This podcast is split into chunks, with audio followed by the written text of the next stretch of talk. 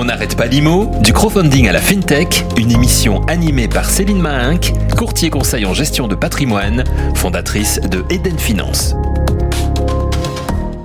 Bonjour à toutes et à tous. Merci euh, d'être à nouveau à l'écoute pour cette nouvelle édition de la chronique On n'arrête pas l'IMO du crowdfunding à la FinTech. Aujourd'hui, pour commencer, un coup de cœur, euh, parce que j'ai le grand plaisir de vous présenter un sondage inédit sur les investisseurs en crowdfunding immobilier. Qui sont-ils? Qu'attendent-ils? Qu'espèrent-ils? Et donc, euh, pour en parler, bah, j'accueille avec plaisir Laurent Altmaier. On n'arrête pas l'IMO L'invité. Bonjour. Bonjour. Laurent, avec plaisir. Donc Laurent, tu es le fondateur du site hellocrowdfunding.com, qui est un agrégateur de crowdfunding immobilier qui publie d'ailleurs le, baromètre hein, deux fois par an et euh, qui soutient euh, l'étude de place euh, FinTech Imo sur le crowdfunding immobilier depuis plusieurs années. Tu nous dis quelques mots de présentation rapide de ton site Hello Crowdfunding avec plaisir.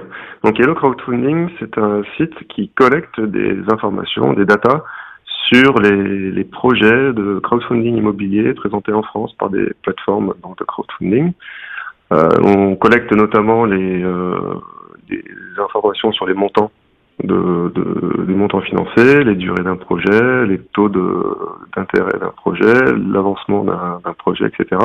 On met toutes ces informations dans une moulinette, on fait plein de calculs et donc on en sort euh, une vue globale du marché, donc ce fameux baromètre, mhm. euh, des chiffres sur euh, le marché du crowdfunding immobilier, donc notamment les, la collecte totale sur l'année, la durée moyenne d'un projet, le taux de retard, ce type d'informations-là. Ça c'est le premier aspect, donc le côté observateur avec une quarantaine de plateformes référencées et une quinzaine de, de plateformes parmi elles qui sont vraiment actives. Le deuxième volet des crowdfunding, c'est le, le, volet euh, d'aide à l'investisseur. Donc l'investisseur, avant d'investir sur un, projet, va vouloir se renseigner à la fois sur la plateforme et sur l'opérateur immobilier qui, propose le projet. Donc c'est un des, des, atouts de crowdfunding avec tout cet historique d'informations qu'on a à la fois sur la plateforme et le porteur de projet. On, on peut on peut retracer donc tout tout, tout l'historique euh, de, de d'un projet, et surtout d'un porteur de projet. Et à l'aide d'un forum. Ouais. et ça c'est hyper important parce que euh, il y a euh, un certain nombre de plateformes sur lesquelles on trouve plus les les projets euh, dès lors qu'on n'a pas investi dedans, on n'a pas cette cette historique de, de présentation et donc on aurait du mal à, à recomposer s'il n'y avait pas ton site, s'il n'y avait pas l'étude FinTech Imo pour avoir cette cette vision, cette historique. Donc ça très bien. le troisième aspect, tu allais dire? Alors le troisième aspect, euh, c'est euh, l'aspect d'aide à l'opérateur immobilier. Donc euh, le marché du crowdfunding est en pleine croissance, est encore mal connu des opérateurs et certains opérateurs peuvent avoir des questions sur ce nouveau mode de financement. Et on est là pour donc les renseigner et les diriger éventuellement en fonction de la qualité du projet vers des plateformes qui seraient aptes à répondre à leurs recherches. D'accord. Et on va voir donc ensemble quelque part un, quatrième aspect qui fait un peu le, lien entre les différents euh, points que tu, que tu viens de, présenter. Et donc c'est euh, ce sondage euh, que tu nous as permis de, réaliser puisque tu l'as relayé via le site Hello Crowdfunding auprès d'un certain nombre de personnes. Et donc ce qu'on propose aujourd'hui, c'est de, de regarder un petit peu les résultats de ce sondage via trois points importants qu'on a sélectionnés. Les investisseurs, les projets et le suivi. Alors, ce qui ressort des investisseurs, globalement, ils, sont plutôt entre 50 et 65 ans, plutôt en Ile-de-France et euh, en Rhône-Alpes-Auvergne. Euh, là, on n'a eu que des investisseurs particuliers qui ont répondu. Et euh, on voit quand même qu'ils sont euh, dans une, pour, pour un certain nombre, hein, parce qu'un tiers d'entre eux sont dans une catégorie socio-professionnelle assez euh, conséquente, puisqu'avec plus de 72 000 euros par an de revenus. Pour autant, euh, il, il, garde toujours euh, cette agilité, hein, ce, cet ADN un petit peu du, du crowdfunding, puisqu'on voit que la plupart investissent moins de 2000 euros par projet, et par contre, dans un certain nombre de projets, puisqu'on est entre 20 à 50 projets, voire avec le temps, avec l'horizon de placement hein, d'environ de, 22 mois, à plus de 50 projets. Un point qui m'a euh, interpellé, c'est que j'aurais envie de dire, seuls 53% des investisseurs en crowdfunding immobilier trouvent que le questionnaire investisseur qui est obligatoire hein, et qui leur est posé par les plateformes euh, bah, seuls 53% d'entre eux le, le, le, trouvent rationnel en fait. Donc ça veut dire qu'il y a presque un investisseur sur deux que, que ça embête. Euh, mais donc là, ça veut dire qu'il faudrait peut-être qu'on progresse encore dans notre pédagogie et dans notre éducation financière. Le point important, et là où je voudrais que tu, tu, tu vois avec nous et que tu me donnes un peu ton, ton sentiment, euh, c'est sur quelques remarques investisseurs qu'on a sélectionnées. Euh, on nous dit, sur certaines plateformes, il est impossible de souscrire, même en étant très actif. Il manque de plateformes pour les petits porteurs. Il y a trop de projets qui deviennent des projets confidentiels. Et alors la nouveauté, effectivement, parce que ça fait que quelques semaines qu'on le voit, il y, en a qui nous disent devoir provisionner un compte spécifique avant de pouvoir investir et sans savoir si on va vraiment pouvoir investir parce que pas de temps, parce que trop de demandes n'est pas acceptable. Qu'est-ce que tu, as, des réactions? Qu'est-ce que ça t'inspire ces, remarques? Alors, l'investisseur, euh, comme tu l'as dit, c'est un particulier. Donc, euh, d'où le mot euh, crowd, la foule. c'est vraiment un investissement qui qui est fait par un particulier. Ce particulier, qu'est-ce qu'il va rechercher dans son investissement? Il va rechercher un produit avec un ticket accessible. Et tu l'as dit, on est à peu près à 2000 euros par projet. On est entre 1500 et 2000 euros de, de ticket moyen. Euh, le ticket d'entrée en général c'est 1000, 2000 euros sur, euh, sur les plateformes. On a même des plateformes avec un ticket d'entrée à 100 euros, voire 1 euro. L'investisseur va aussi chercher un produit à forte rentabilité. Il ne faut pas se cacher, il y a très peu de produits euh, d'investissement qui actuellement euh, rapportent entre quasiment entre 9 et 10% euh, voilà, donc c'est un produit qui, qui attire et qui attire une certaine, tu parlais de catégorie socio-professionnelle, voilà, ça attire une certaine euh, une certaine typologie d'investisseurs. Par contre, qui dit 10% de rentabilité dit aussi euh, risque en face. Du risque, oui, Notamment risque de, de perte euh, en capital ou risque d'avoir des intérêts moins élevés que, que, prévu. Et ça, on le voit dans le sondage, euh, et c'est un peu le rôle des crowdfunding de permettre une diversification entre plusieurs plateformes, plusieurs promoteurs. Donc tu disais, euh, voilà, le, je crois entre 20 et 50 projets euh, par investisseur. Donc il y a vraiment une forte euh, diversification. diversification et mutualisation des risques. Et mutualisation des risques. L'investisseur va aussi choisir, va aussi vouloir un produit simple à comprendre, avec une certaine transparence. Oui. Tu disais. Alors ça, c'est effectivement le, la, la, transition sur le deuxième point, le projet. Euh, très majoritairement, euh, on voit que euh, l'investisseur considère la présentation du projet comme claire et compréhensible. Pourtant, et ça, j'ai du mal à le, percevoir, euh, il y en a 19% contre 7% en 2020, hein, l'an dernier, qui trouvent la présentation trompeuse. Bon, le schéma d'investissement, il est décrit lui aussi comme simple et bien expliqué, pour 80% d'entre eux environ. Là encore, en amélioration euh, versus 2020. En revanche, euh, il y a là aussi j'ai un point d'attention par rapport à, je dirais, à la culture financière. Il y a près d'un investisseur sur trois qui se préoccupe pas du schéma d'investissement. Là, on le retrouve aussi cette culture financière et, et c'est que le dire ça n'est pas essentiel ou peu important pour 59%. Donc c'est quasiment un investisseur sur deux qui va pas voir le document réglementaire. Bon.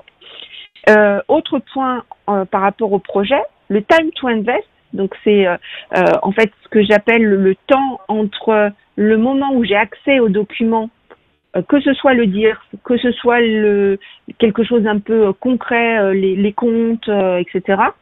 Le moment où j'ai accès au document qui vont me permettre en réalité de, de faire mon choix et de voir si je trouve ce projet intéressant ou pas.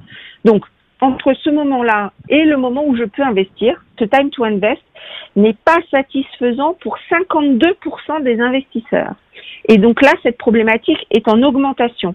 Et donc là, on a des remarques comme il va falloir réinventer la phase d'investissement. Euh, les délais pour étudier les projets sont trop souvent trop courts. Les dossiers peuvent être incomplets, voire erronés euh, les, peu de données vérifiables sur les comptes des entreprises, énorme diversité des informations entre les plateformes. Donc là, il y a quand même des nuances qui sont importantes, puisqu'il semblerait qu'il y ait certains investisseurs qui voient bien les différences qui, qui peut y avoir entre, en termes de communication euh, entre certaines plateformes. Et euh, il y en a même qui me disent, et là, on, sent quand même le, les investisseurs qui, au contraire, tout à l'heure, on, on, pointait du doigt que certains avaient peut-être peu de culture financière. En revanche, là, il y en a qui ont une très grosse culture financière, ce qui disent les comptes consolidés des promoteurs ou marchands de biens sont absolument nécessaires, mais malheureusement absents dans certains cas. Le total des engagements de caution ou garantie à première demande sont aussi nécessaires et ces investisseurs nous disent est toujours absent. Donc, qu'est-ce qu'on peut dire sur ces, sur ces infos, euh, sur ces stats euh, projets? Alors, je, retiens euh, un chiffre. Alors, c'est entre un investisseur sur trois ou un investisseur sur deux qui ne se préoccupe pas du DIRS, donc qui est quand même le document de présentation réglementaire, ou qui ne s'occupe pas du schéma. Alors, c'est un sur le DIRS et un sur trois qui ne regarde pas le schéma d'investissement. Voilà. Donc, ce qui est un ratio très important et ce qui montre en fait que euh, l'investisseur fait une confiance quasi aveugle aux plateformes. Euh, parce que euh, l'investisseur part du principe que la plateforme est un intermédiaire fait de professionnels qui applique des due diligence, qui fait ça toute la journée et que ce premier filtre appliqué par la plateforme est suffisant pour pouvoir investir. Alors, pourquoi pas, mais c'est quand même intéressant aussi en tant qu'investisseur de comprendre dans quoi on investit. Tout à fait. Mais du coup, c'est très, euh, ça, ça, ça, là pour le coup, c'est assez compliqué pour une plateforme parce qu'elle a à la fois un public très averti qui veut des informations très complètes et de toute façon, elle a l'obligation réglementaire de le communiquer. Et puis un autre public qui veut quelque chose euh, de très euh, didactique en fait, c'est ça? C'est ça, c'est exactement ça. Et du coup, c'est vrai que ce, dossier de présentation, il peut paraître incomplet, puisque euh, c'était le côté confidentiel que, que, tu décrivais tout à l'heure. Il y a certaines, euh, certains opérateurs qui sont marqués comme étant confidentiels, c'est-à-dire que l'investisseur ne sait même pas à qui il prête de l'argent. Oui, ou voir, il n'a même pas accès à ses projets. voilà, il n'a pas accès à ses projets, il n'a pas accès à ses comptes. Club Deal, euh, ouais, c'est ça. Mm. Il n'a pas accès à ses comptes. Euh, le risque par rapport aux garanties, c'est que le promoteur euh, dépasse, euh, donc utilise la même garantie pour euh, pour financer plusieurs projets via plusieurs plateformes. Et est-ce que finalement cette garantie sera suffisante en cas de dérapage euh, du promoteur? Ça, on ne sait pas. Et finalement, le l'investisseur averti a besoin d'avoir tous ces documents-là. L'investisseur euh, qui a moins de connaissances n'a pas besoin d'avoir ces informations-là et fera confiance à la plateforme. La réponse des plateformes en général par rapport à ça, c'est elles disent oui, mais nous on a fait tous ces on a fait toutes ces investigations-là, euh, faites-nous confiance. Mais alors du coup, et on arrive au troisième point, ça va euh, exacerber ce besoin de transparence qu'on voit là dans les questions qui étaient liées au suivi. Et là, on nous dit le reporting est globalement compréhensible et accessible hein, pour une très très lourde majorité puisqu'on est à 92 et 80% et encore en progression euh, versus 2020. Donc il y a une amélioration euh, sur ces points-là, mais attention, le reporting est, est globalement compréhensible et accessible tant qu'il existe et là, on a 41% des investisseurs qui nous disent qu'il est insuffisant. Ça veut dire qu'ils sont en manque d'informations pour un certain nombre de projets. Donc quand il est là, c'est top, mais quasiment un cas sur deux, on l'a pas. Et donc on a des remarques qui nous disent le niveau des présentations et des reportings dépend beaucoup des plateformes et n'est pas homogène. Globalement, il manque des comptes rendus trimestriels. Et euh, on nous dit aussi par rapport au remboursement, par exemple. Je n'aime pas une plateforme qui fait, qui ne fait pas de virement lors du remboursement, mais qui le met dans un portefeuille virtuel sur le site, nous rendant captifs. Donc, demande de plus de transparence, euh, demande de, moins de, de captation, c'est ça, et je bloque pas l'argent à l'entrée et je bloque pas l'argent à la sortie. Euh, est-ce que, est-ce que la transparence, j'imagine, euh, Enfin, j'espère que oui, c'est compatible. Et euh, est-ce que la captation avant-après va être compatible avec euh, plus de communication Parce qu'il faut avoir de la fluidité quand même, je crois, non? Alors, la, remarque, elle sera un peu comme la, présentation du document, comme le, DIRS. L'investisseur n'a pas forcément besoin de connaître l'intégralité des détails, mais il a besoin d'être assuré et d'être sûr que la plateforme, elle, effectue le, suivi du, projet. Et donc, ce, ce, manque de, reporting, alors ça va dépendre des plateformes. Il y a des plateformes qui font très bien le, travail, d'autres qui le font beaucoup moins. Il faut pas, faut pas tout mélanger. Oui, exactement. Faut pas tout mélanger. Euh, mais au niveau du reporting, c'est vrai qu'il y, euh, y, a deux points. Il y a la fréquence et il y a le contenu. Euh, la fréquence, bon, le reporting, il y a certaines plateformes qui le font tous les mois, d'autres tous les trimestres, d'autres une fois par an, d'autres jamais. Le contenu, alors il faut savoir que la promotion immobilière, c'est un milieu assez opaque et déjà, il est compliqué d'avoir l'information de la part du promoteur.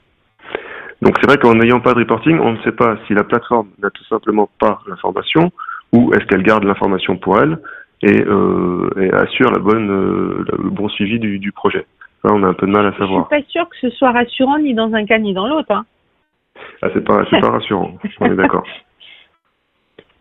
Bon, mais donc alors ce qui ressort de tout ça, c'est que euh, les investisseurs en crowdfunding immobilier, euh, ben, ils aiment bien le projet, Enfin, ils aiment bien, euh, ils, aiment bien, ça correspond à quelque chose qui leur est assez proche finalement.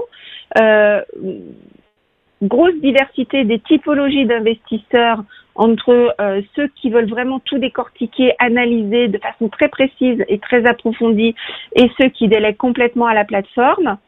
Globalement, ils veulent quand même ne pas être captifs d'une plateforme et pouvoir choisir eux et ils veulent de la transparence. C'est ça? C'est ça, tout à fait. On, a parlé plusieurs fois du, du, portefeuille virtuel. Je ne sais pas si tu veux que je fasse un petit, euh, petit mot là-dessus. Euh, en fait, le portefeuille virtuel, c'est un, c'est une nouvelle mode, on va dire, sur les plateformes, qui font que euh, les plateformes demandent à l'investisseur de verser déjà l'argent avant de pouvoir avoir le dossier, avant de pouvoir, enfin pas forcément avant de pouvoir avoir le dossier, mais avant de pouvoir investir. Avec derrière aucune garantie que l'investisseur pourra effectivement accéder, euh, euh, pourra, valider son ticket d'investissement sur ce sur tel projet, c'est ça. Mm. Et, ça, et ça, donc cette situation-là, c'est à l'avantage de, de, la plateforme qui elle est sûre d'avoir les fonds au moment euh, du, au moment où elle va devoir verser les fonds aux porteurs de projet. Par contre, c'est euh, au désavantage du, du, de l'investisseur, du, bah, souscripteur. Oui, parce qu'effectivement, si euh, par exemple je suis inscrite sur euh, 10 plateformes et que je dois mobiliser euh, 1000 euros sur chaque plateforme, euh, ça peut être compliqué, en fait. Ben, oui, sans aucune garantie derrière. Et c'est à toi de faire la démarche pour récupérer l'argent. Mm, mm, tout à mm. fait. Alors il y a une plateforme, alors je ne donnerai pas de nom, mais il y a une plateforme qui, qui le fait très bien, qui par euh, qui prélève par euh, par prélèvement automatique le jour de l'émission obligataire. Et donc on est sûr que l'argent euh, rapporte des intérêts dès le moment où il est prélevé sur ton compte en banque. Tout à fait. Et euh, les craintes de certaines, c'était est-ce que le prélèvement automatique fonctionne ou est-ce qu'il est rejeté par la banque?